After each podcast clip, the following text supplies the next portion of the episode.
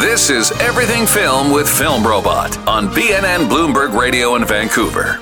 Now back to your hosts, Joe Leary and Patrick Shelton.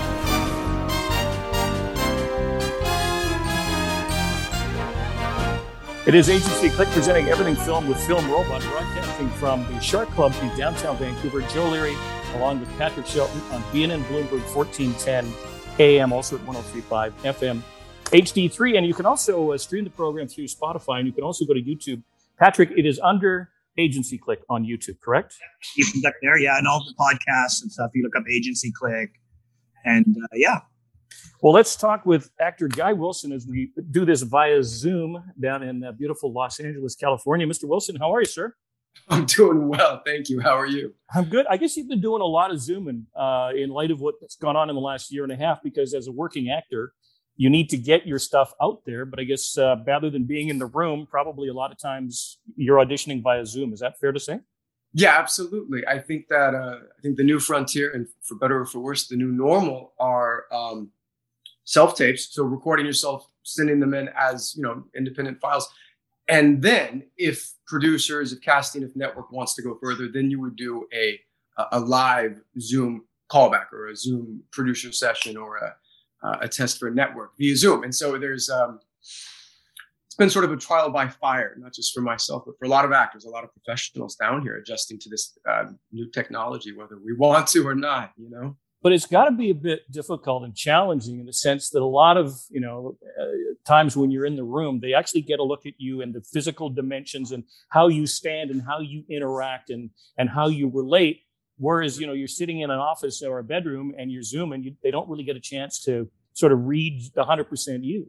Yeah no and it's and it's um I think, I think it's frustrating. And, and i think too that it's just if not more frustrating for you know for for producers and for casting on on on on the other side you know because just as just as much as we performers want to be seen they want to see us. And so um i i feel like um well put it this way one of the things that's that's become um very normalized very standard is is when we submit these uh these audition tapes. You know what's what casting and producers want are like a, a, full body pan. And and that's just such a nightmare because everyone not just actors everyone we're all just so uh, insecure about you know how you know how we look. And now in addition to having to prepare a performance we have to think okay well what's you know what, what's the right angle what's the right lighting what's the right outfit should we wear heels you know what i mean because it's so often these these camera angles are not are not flattering so we, we do what we can to accommodate producers you know in, in, in light of the limitations of technology um, but you know, no matter what, you're, you're never really going to get exactly what you want. But I think we all miss being in the room, having that experience of winning a room, of, of, of going in and and bringing your own energy and interacting. Um, there is no substitute for that, you know, despite what we're trying to do with Zoom. It's, it sounds like you're doing more work having to set up and be your own little uh, director, producer, and your uh, everybody's doing that now a little bit more. Oh, absolutely. We're all multi hyphenates.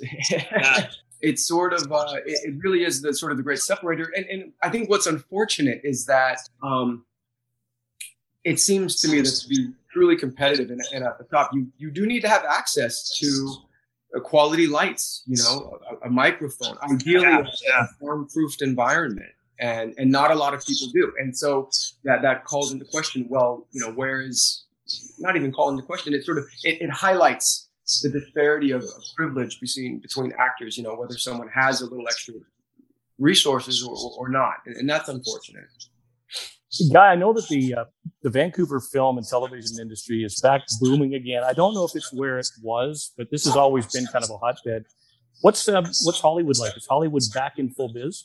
Oh, certainly not back in full biz, but things are Yeah, everybody wants things to reopen, you know, but on, you know, the flip side of that coin is that everyone wants to be prudent, safe, healthy, responsible. And so things are, you know, it's here now in 2021, things are, are just, you know, immeasurably more active uh, than they were last year. So there are productions. A lot of the productions, though, that are being filmed are outside of the LA market, right? So there will be, you know, casting will be centered in LA, right? So they'll, you know, cast a, they'll, they'll, they'll cast out a net, no pun intended, for LA-based actors. But a lot of the productions will then shoot, you know, um, out of market, like for example, like New Mexico, Texas, Louisiana, Georgia, those those types of states.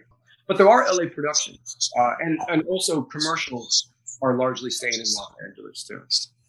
Now, I read today that the LA Raiders, uh, among many sports teams, are saying in order to come into our arena and see games, you got to be vaxxed. Do you think the industry, the film and television industry, is is there or going to is certainly considering being there? Well, I, I, you know, it's so funny. I read that this morning too. Um, as it relates to, to, the LA film industry, I well, I'll, I'll say this for you know, because I'm working on a project next month, and and vaccination is required to be on. You know, no ifs, ands, or buts. I think what is um, certainly I would I, I, speculate that it's being considered that vaccination cards are being you know may be required to enter you know a movie theater you know or a live event. Insofar as I'm aware, in this moment, I'm not sure if that's been. Well, I know all indoor events, you know, those all require masks. I, I think I think that is the direction. I think having a proof of vaccination is going in that direction. I noticed too, though, with the Raiders that if you provide proof of vaccination, then you don't have to wear a mask. And, and I think that's that's a fair give and take. You know, I because uh, not that people are against wearing masks, but nobody enjoys it. You know, so if that's the treat, if that's the reward for getting vaccinated, I think that that can help. Uh, that can help convince some of the people who are uh, unfortunately on the fence about vaccination. Patrick, uh, I know I've told you before, but one of my guilty pleasures is I got hooked on Coronation Street years ago uh, the longest running continuous show in television history, 60 plus years, 10,000 episodes. And because they have a lot of older British cast members, they were really kind of leery, pardon the pun, of having people interact. So even for love scenes, like they're having stand-ins. So guys, imagine if you will, if you're doing a love scene uh, with a character actress, it will be sort of shot from behind so that there's no way you could possibly transmit. I mean, that's obviously going to extremes. But what do you think is going to happen when when intimacy returns, or is intimacy returning, and how are they distancing uh, on sets these days? I, I, think my, my sense on that is that it's uh, a case by case decision process. I think that again, because all actors, all all set members are required to have vaccination uh, for union projects, right? Um, I think a lot of that comes down to just the trust and comfort between the performers in question. I think if, if you know, hypothetically, if I'm doing a scene and and uh, my partner or you know the, the character's partner, rather the actor who's portraying the other character, if you know if that individual uh, doesn't feel comfortable with physical intimacy, then then I'm I'm not going to push that. I, I, you know we all want to honor one another and what we feel comfortable with, what we feel safe with, and so I I think you know in simplest terms, I think it's a case by case decision. Mm-hmm. Uh, according to your IMDb, Mr. Wilson, you've got some products or projects in in post production. What's uh, what's next on the agenda, and uh, more importantly, do you think the day will come when because there's a lot of stuff being shot on our streets of Vancouver? Do you think maybe there's a a Vancouver um, foray in your future? Oh gosh, I would just love. I would just love that. I've I I had the the the, um, I had the uh, the opportunity to visit uh, Vancouver in what was it early 2019. It was just a short week, uh, but my gosh, I love that city. That is that is a that is a top three city for me. Vancouver, San Francisco, and and Melbourne, Australia, are are three of like the just most like the healthiest, most dynamic, artistic, kind cities and communities that I've been able to visit. I would love to shoot in Vancouver. The um, it's it's a little easier said than done. Being an American, it's a little harder if you don't have a Canadian work permit that being said, sure, of course, like it can happen. I would love for that to happen. Um, uh, so fingers crossed, fingers crossed for Vancouver. Oh, we'd love to have you. That's for sure. Yeah. What's uh, what's coming out that we can see in soon? Sure. So I let's see. I'm very excited for. Uh, it's okay. So there's there's a project, a very exciting project that uh, NBC uh, has had in the works for a while now, and, and NBC began production on this show. It's called Angelyne, uh, and it's uh, it's about uh, the the life. It's the life story. It's a limited series about the life story of this woman named Angelyne who uh, became famous in Los Angeles during the, the 70s and 80s um, simply for being famous. And I don't want to go too much more into the story than that.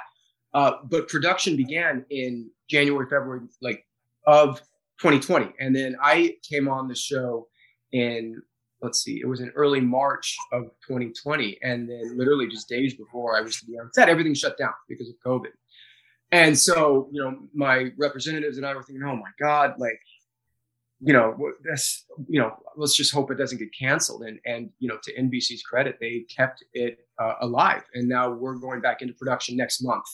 And it's, it's just such an exciting cast that I get to, uh, I get to work with. And so I'm uh, just so excited to have something to, uh, something really fun to sink my teeth into in, in just a few weeks.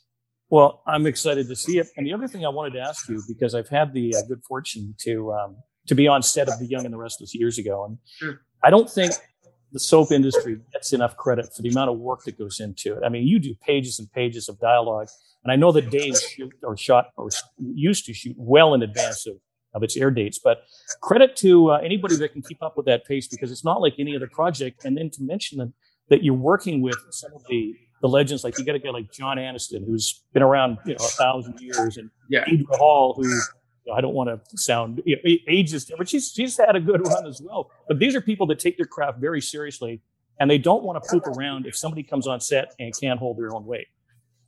Oh yeah, no, it's if if someone isn't uh, able to you know function at the highest level, you know it's it's not personal, but they got to go you know, because yeah. there, there, does need to be a, a, level of quality control. And when you are working with world class actors such as Deidre Hall, um, John Aniston, Alfonso, you, you you you need to, to keep that you need to keep that level. I think that you know. I think with soap acting, a lot of the times when people ask, "Well, how do you memorize all these lines?" Because you're shooting, you know, 20 to 30 pages a day. The the one thing that I'll say, not and not to not to, not to you know make it less impressive on our part, but I think one one aspect that does make it a little easier is that um, you're in the story. And when I say you know in the story, I mean like the actor. It's like every day, like you you show up to set, and it's like I am in this world, right? And so if you know the world, if you know the story, then memorizing the lines is a little bit easier because it's it's intuitive, right? on the flip side, you know, when when an actor is, you know, auditioning for a new project or has multiple auditions a week, that is difficult because you are having to divine the world and, and divine the story on your own, you know, without the help of having writers on set. So it's more difficult to memorize things because you're trying to fight your way into the story on your own. Whereas on a soap set, you are you are part of the woven fabric of the story. So it's intuitive. There, there, there, there is the benefit of, of intuition when you're memorizing 20 to 30 pages of dialogue a day yeah. Well, I, I don't know if uh, you have uh, maybe a little Riverdale in your future, or maybe a little Superman and Lois in your future, or Batwoman in your future, but there's a ton of stuff going on here. And uh, appreciate your time, guy. Appreciate your work, and would love to see you in Vancouver, either gosh, in so person much. or via Zoom down the road. Amen and hallelujah. I really appreciate the kind words. Thank you for having me. Okay, you take care. Take All care. Right.